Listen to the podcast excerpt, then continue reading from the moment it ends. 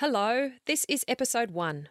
In this episode, I'll be sharing the best way to get started on your renovation or building project, and the first question you need to answer. Welcome to Get It Right with the Undercover Architect. This is the podcast all about designing, building, or renovating your home. I'm your host, Amelia Lee. Think of me as your secret ally. I am on a mission to help you create a home that makes your life better whoever you're working with, and whatever your dreams, your location, or your budget. Together, we'll uncover the nitty gritty of how to get it right and how to create a home that works, feels great, and that you feel great in. So join me now. Now, one of the most common questions I receive from homeowners planning to renovate or build is where do I start? It doesn't matter whether you're building or renovating, knowing how and where to start can be confusing. Exciting, but confusing nonetheless. There is so much information and advice out there, and finding a simple path through it all can be challenging, and so many options to choose from. It honestly doesn't take much to get overwhelmed, and it doesn't take too many wrong turns to be in completely the wrong place. And the thing with building and renovating is that the wrong place is usually an expensive place to be because it can be costly to reverse decisions and to get back on track. It can also force you to have to live with your mistakes and pay a mortgage on them as well. It's a double whammy, that one.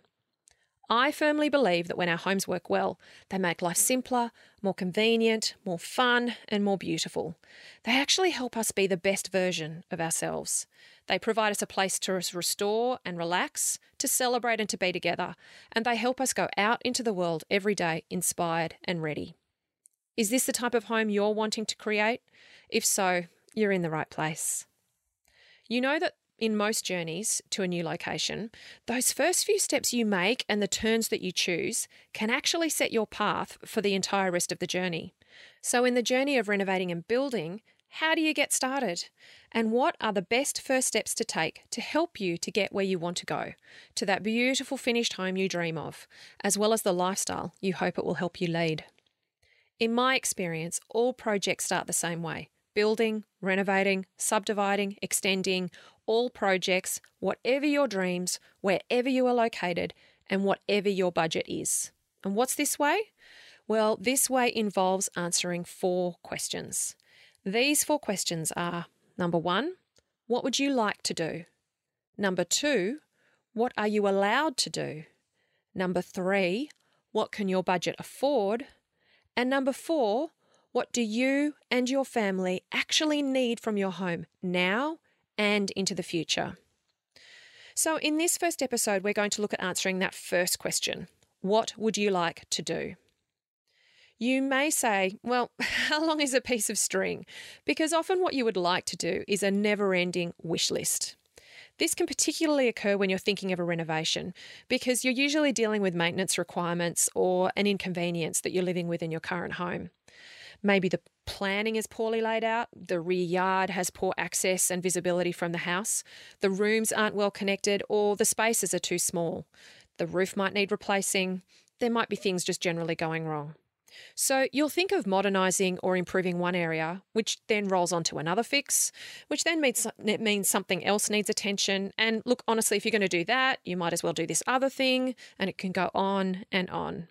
Before you know it, it looks like every square inch of inside and outside is having something done to it. It's all too overwhelming to figure out. Seems like it'll be ridiculously expensive. And so you put it to one side to think about later, when you can afford the time and the money to do it properly, way down the track.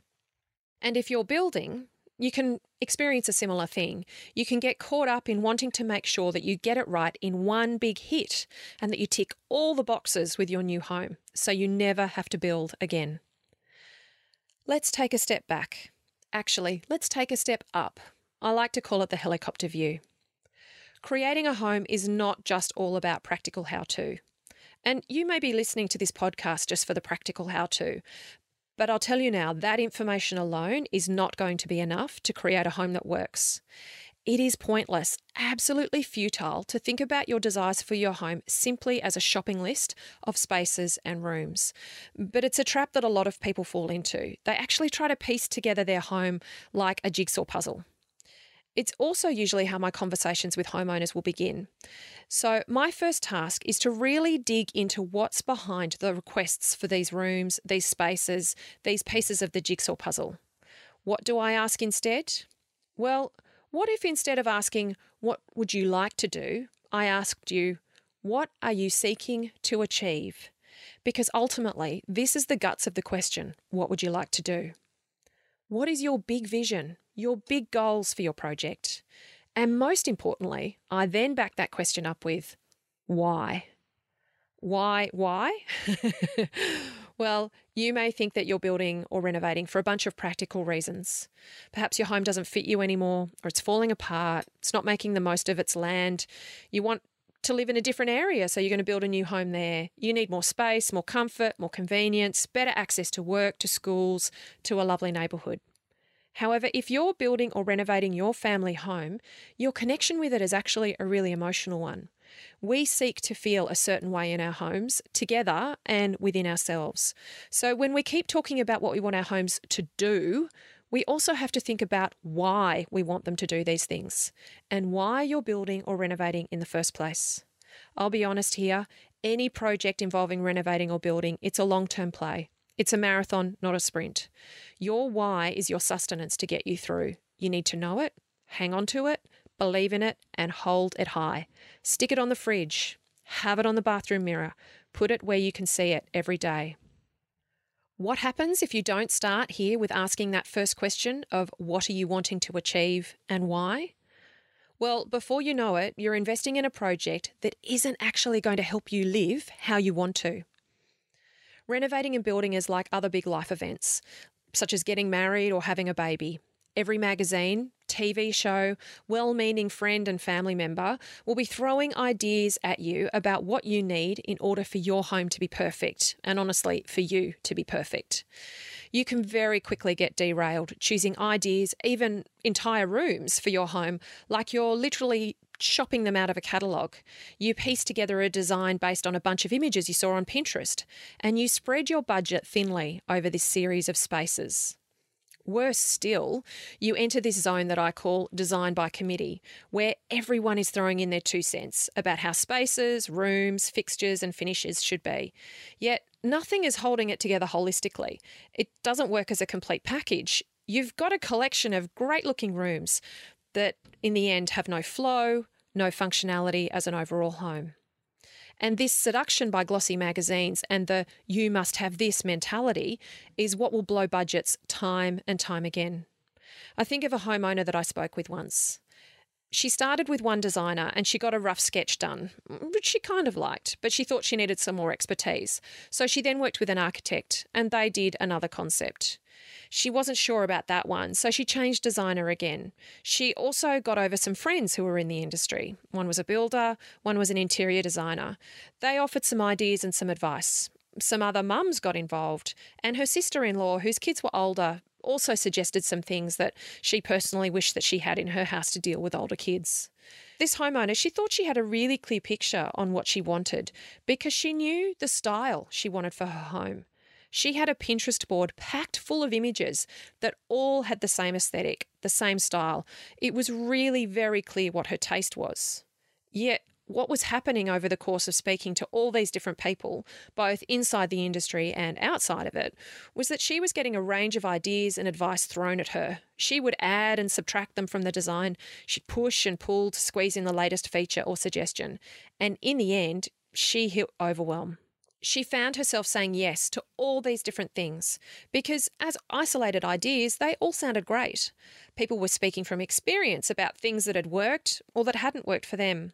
She could see how they could be helpful and make home life more convenient. But this was the kicker and why it wasn't working for her. At no point did this homeowner stop and ask, What am I seeking to achieve with renovating my home? She was always outwardly looking and not inwardly setting her own goals or clear objectives for how she and her family wanted to live in and beyond their home.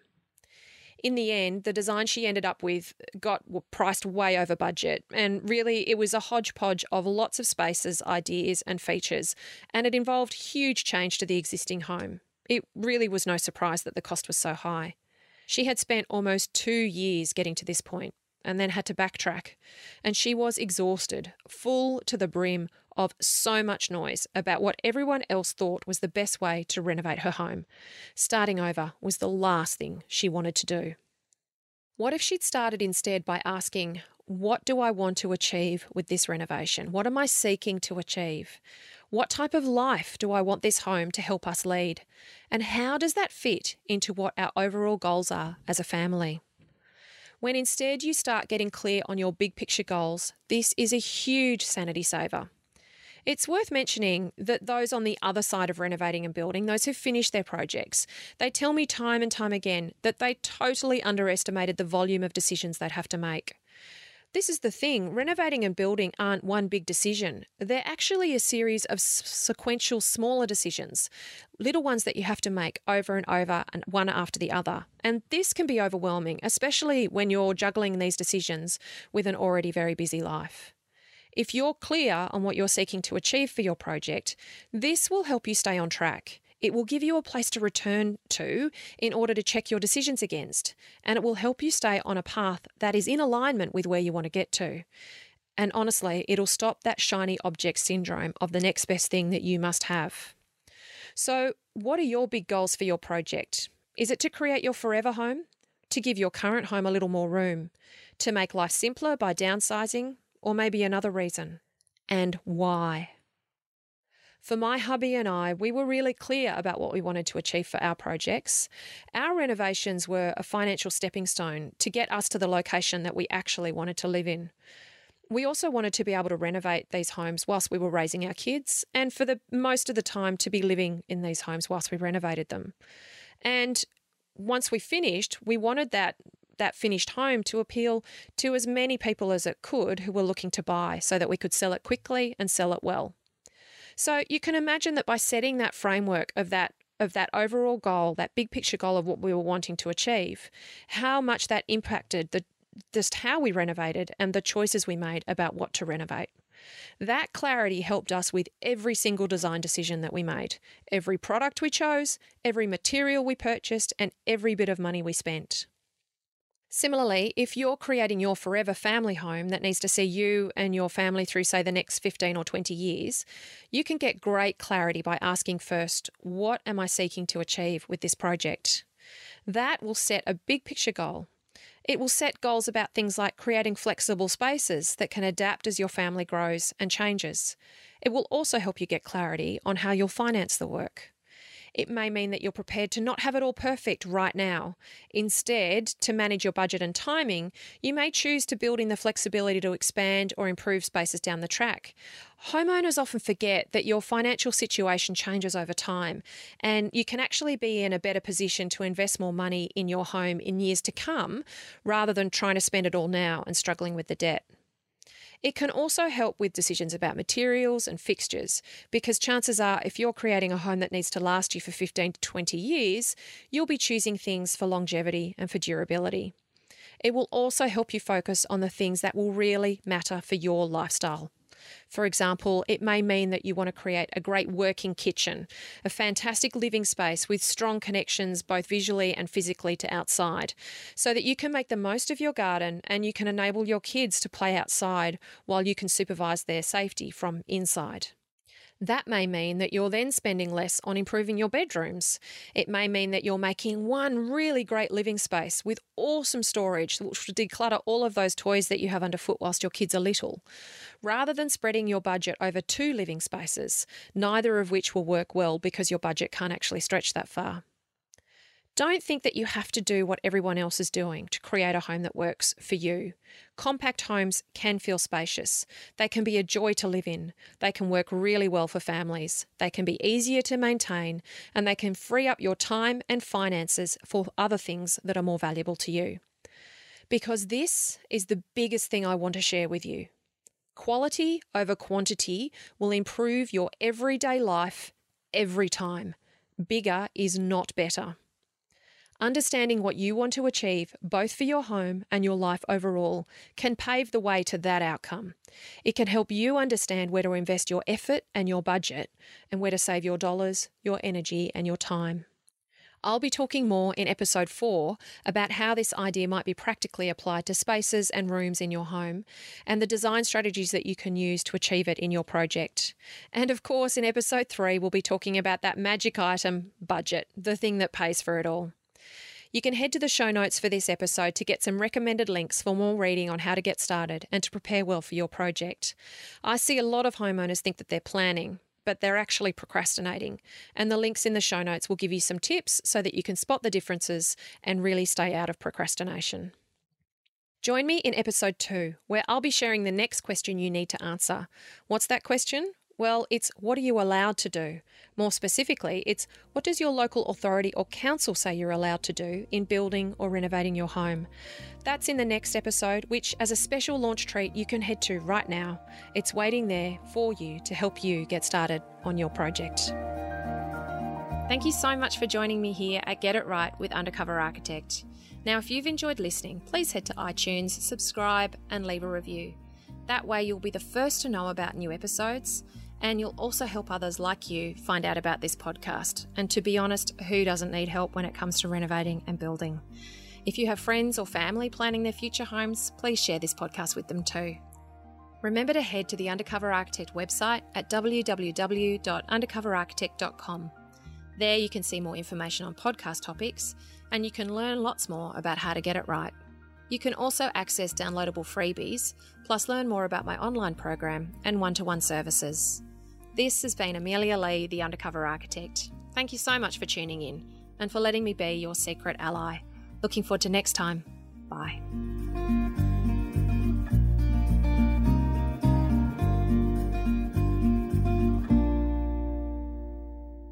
Jackrabbit FM. For your ears. Who is that? Hi, podcast.